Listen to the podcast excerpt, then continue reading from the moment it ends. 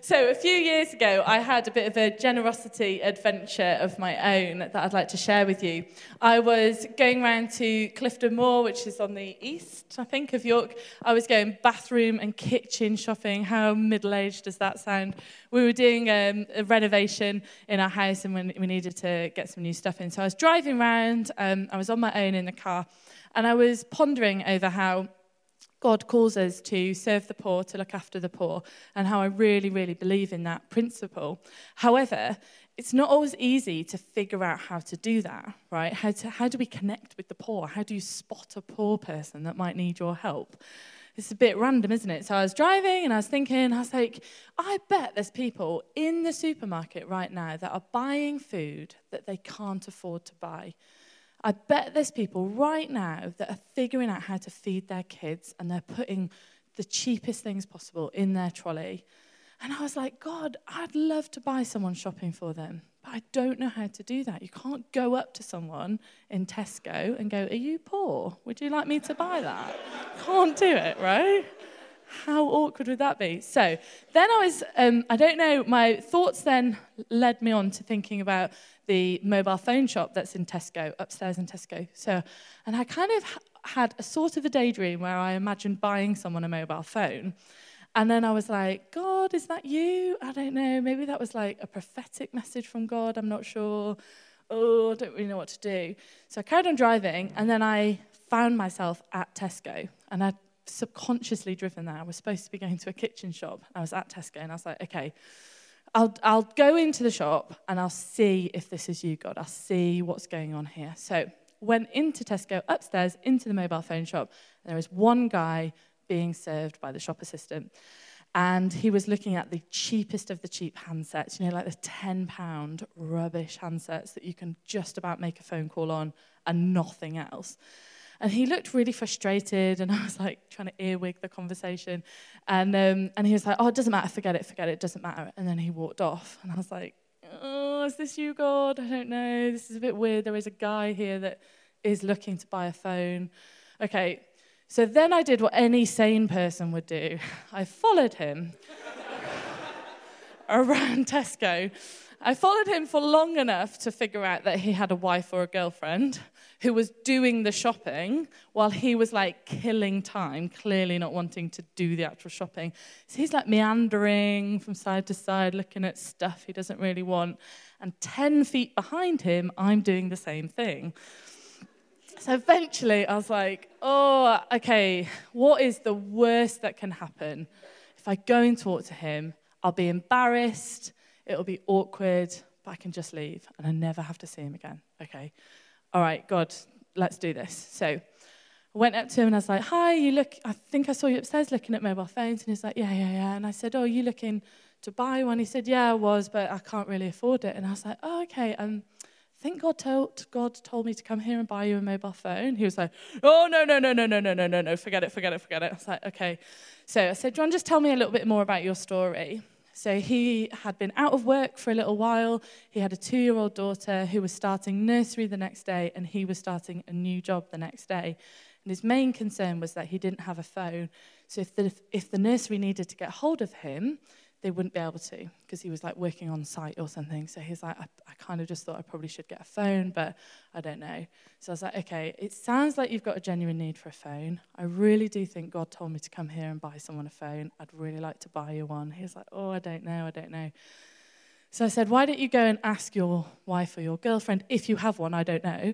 Um, just a guess.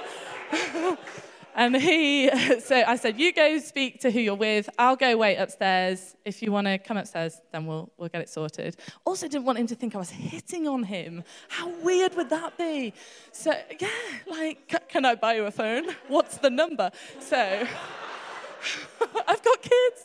So, I went upstairs, and amazingly, he turned up a few minutes later looking really awkward, but he had stepped into this adventure. So I was like, okay.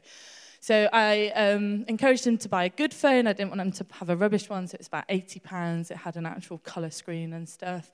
Um, we finally settled on it. We turned around to pay, and someone else had just walked into the shop and was being served, and it was one of those really long and complicated transactions. So we then had the seven most awkward minutes of my life. This was the moment where I could tell this guy about Jesus, right? He wasn't going anywhere. We were going to buy this phone. This was the moment where I could share my faith with him, and I totally chickened out. I made small talk about the weather, about the job, about the kids.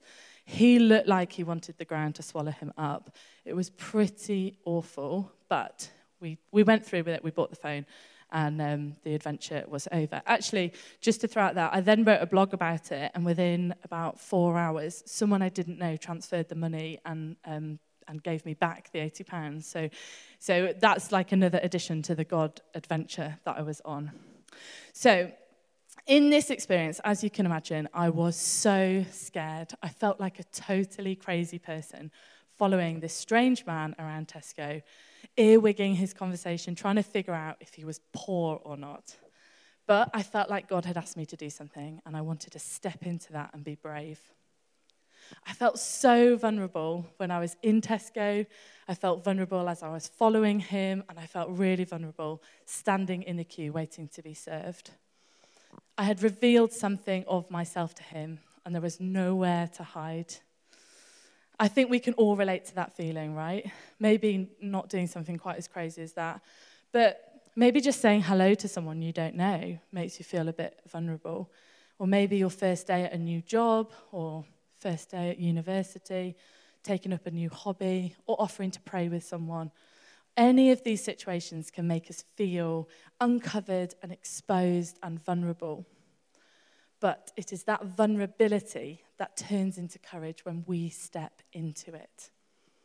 So, this week's theme is generous in mission, and mission is just sharing what God has given us, what Jesus has done for us, what, who He is, what He's done. Um, so, really, it's about being generous with Jesus. And last week, Luke talked about money and how all of the money in the world is, is God's money anyway, and what we have, we can choose to be generous with it. And in the same way, our faith in God is something we can be generous with. Even if you feel you're not a Christian, you're, not, you're just still figuring out this God stuff, you still have something to offer someone else. You can still share your journey, a little bit of your experience or what you know to be true. But it often takes courage to do this. So, a little interesting fact for you the root of the word courage which is, is um, C O R, core. That's the root word, and that is the Latin word for heart. So, courage used to mean to speak one's mind by telling all one's heart. To speak one's mind by telling all one's heart. It recognized the inner strength needed to speak honestly and openly about who we are and share our experiences. When we speak from our hearts, that's courage. When we are generous with Jesus, that is courage. When we are open and vulnerable with people, that is courage. When someone asks us how we are, and we choose to tell them honestly about our week, that's courage. When someone asks what we did at the weekend, and we tell them we went to church. That's courage. Brene Brown is an author, and she also has one of the most watched TED Talks in the world. If you've not seen it, I really recommend it. And she touches on this when she says that vulnerability is courage. We cannot be vulnerable without being courageous, they come together. So, while we look today at being generous with Jesus, it's important that we recognize, first of all, that this often means taking risks, stepping out, and being courageous by speaking our heart. Many, many years ago, once upon a time, there was an army commander. He led his troops well and he reigned victorious. He was brave, he was an excellent leader, he didn't lose any battles. He was well respected by his king and by his people. And not only was he a fantastic leader, he was also a good man, kind and caring. His name quite literally meant pleasant or delightful. Unfortunately, he caught an awful disease. He was constantly in pain. Nobody wanted to come near him because they were afraid they might catch it. He became isolated. He became a man full of shame and disgrace. His marriage was struggling, and he began to lose his stature. He was desperate for his old life back. One day, his slave girl told him of a man in another country who could heal him from his disease. Now, he was in such a desperate state that he was willing to do anything. So he got himself packed up, ready to go, and he took with him 72 kilograms of gold and 340 kilograms of silver. Now, in today's value, that is 3.2 million pounds and 136 million, uh, 136,000 pounds. Obviously, the value was different many, many years ago, but it was still a lot of money. And he went on his way, prepared to pay whatever it took to be healed. Now, after much traveling, he found this mystery man and he offered to pay, but the man refused. And instead, he told him, Go to the river and wash seven times. Now, the army commander was reluctant, a little bit angry at this weird response, but with some encouragement, he did it. And the damage to his face was restored, and he was instantly healed of his illness. Now, some of you might have guessed that this is the story of Naaman from the Old Testament. And he was healed of leprosy by Elisha. Elisha was an Old Testament prophet in Israel, and you can read this story in 2 Kings 5. Elisha was a man of God, and he refused to take any money from Naaman. And what's even more amazing about this story is in the whole of Elisha's time as an Old Testament prophet, he did lots of amazing things, but he only healed one person of leprosy, and that was Naaman, making this story totally unique. So, in this story, we see Elisha being incredibly generous, right? He heals Naaman and he takes no payment from it, from this rich man who's literally got loads and loads of money with him ready to pay. And he says no. But I don't think the star of this story is Elisha or Naaman. I think the star of this story is the little slave girl who first told Naaman about Elisha. Let me tell you why. This little girl had been kidnapped from Israel.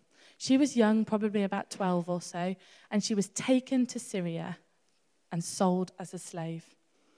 She was in a land that she didn't know, in a culture that she didn't know, with a language that she didn't know. She would have been very, very scared. She didn't know where her family was or if she would ever see them again. And she's got some fundamental things going against her, right? She's a girl, she's young, and she's a slave. We don't even know her name in this story. We're not even told her name. That is how unimportant she was. And she has every single reason to stay quiet here. Why would you speak up in this situation? There's absolutely nothing to be gained personally by telling Naaman about this prophet in another country and there's everything to lose. She literally could get killed from saying this. She could get beaten.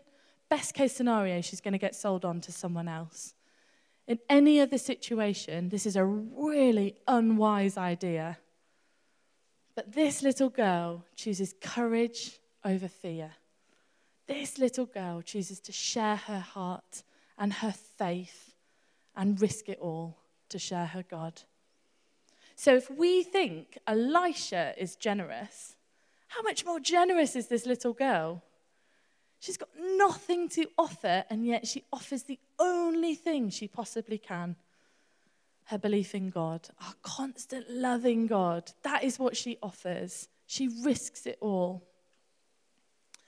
Now, in Matthew 5, Jesus says, We are the light of the world and the light we hold cannot be hidden. Jesus said that we should shine this light and shine before others, be generous with our lives, and open up to others. We are called to be generous with Jesus. We're not called to convert anyone, we're not called to convince anyone, we're not called to force Jesus on people, but we are called to share how great God is.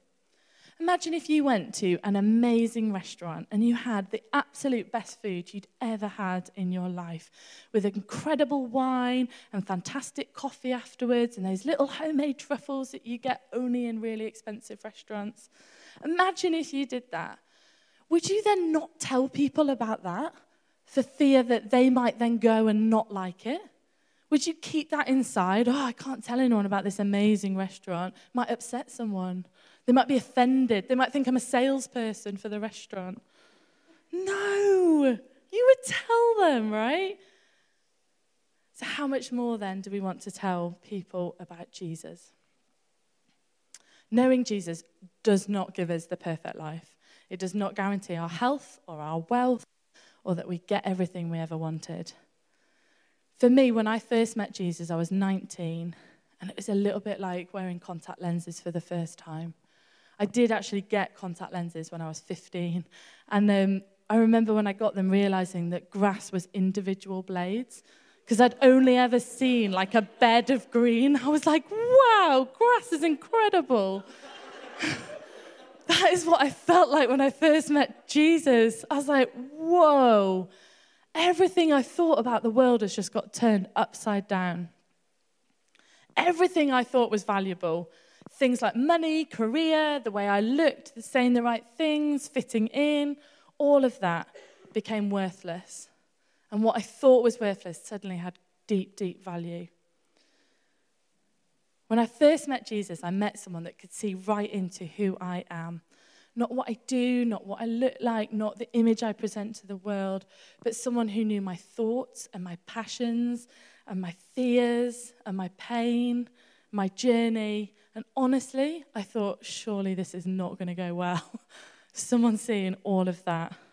But he didn't judge me or dislike me or even pity me. Instead, he says to me, and he says to you, You are worth dying for. Your life has so much value to your Father that you are worth dying for and suffering for. And He'd do it all again in a second. So, yeah, this little save girl totally inspires me. If she was courageous, how can we not be? That moment for me in the phone shop when I chickened out, how could I chicken out of that moment when I could actually offer this guy the greatest thing that ever happened to me? What reason have we got to stay quiet? At G2, we want to be a community of beacons, shining brightness where it's dark. We want to be a community of people who choose courage over fear. We want to be a community of people who step into the story that Jesus is inviting us into. We want to be generous followers of Jesus who are prepared to give everything away that we have received. Do we dare to be courageous? So, when someone asks you about your weekend, will you tell them that you went to church? Will you tell them about God? Will you tell them about your journey here? When your friend has an illness or an injury, will you offer to pray for them? When someone new turns up in your gym class or your, um, your sports club or whatever it is you do, will you smile and say hello and welcome them? Because all of these things mean that we need to share our heart and be real about who we are and who Jesus is. All of them require courage. So I pray that we as a whole community are open and vulnerable and we step into courage What's the worst that could happen? The seven most awkward minutes of your life. That's the cost. So I just want to finish with another quote from Brene Brown. She says, I want to be in the arena. I want to be brave with my life. And when we make the choice to dare greatly, we sign up to get our asses kicked. We can choose courage or we can choose comfort but we can't have both. We can choose courage or we can choose comfort, but we can't have both. Not at the same time. So I'd really love it if we could respond to this together as a community. And at G2, we sometimes like to try things uh, differently, and I'm sure You're used to that. You do that a lot here at City. So we're going to try something a little bit different. If you don't want to get involved, then you can stay in your seat. That's absolutely fine. There will be no judgment, but I would imagine most of us will be able to step into this. So we're going to have two choices in how we respond. Today we've been talking about having the courage to share our faith. But perhaps you don't feel that's right for you right now. Maybe right now you just need to connect or reconnect with who Jesus is. So, your, our first response for some of us will be I want to step into knowing Jesus better. And this isn't necessarily just for people that have only just started coming to church or only just getting to know Jesus. This, you might have been a Christian for 20 years, but feel like right now you just need to reconnect.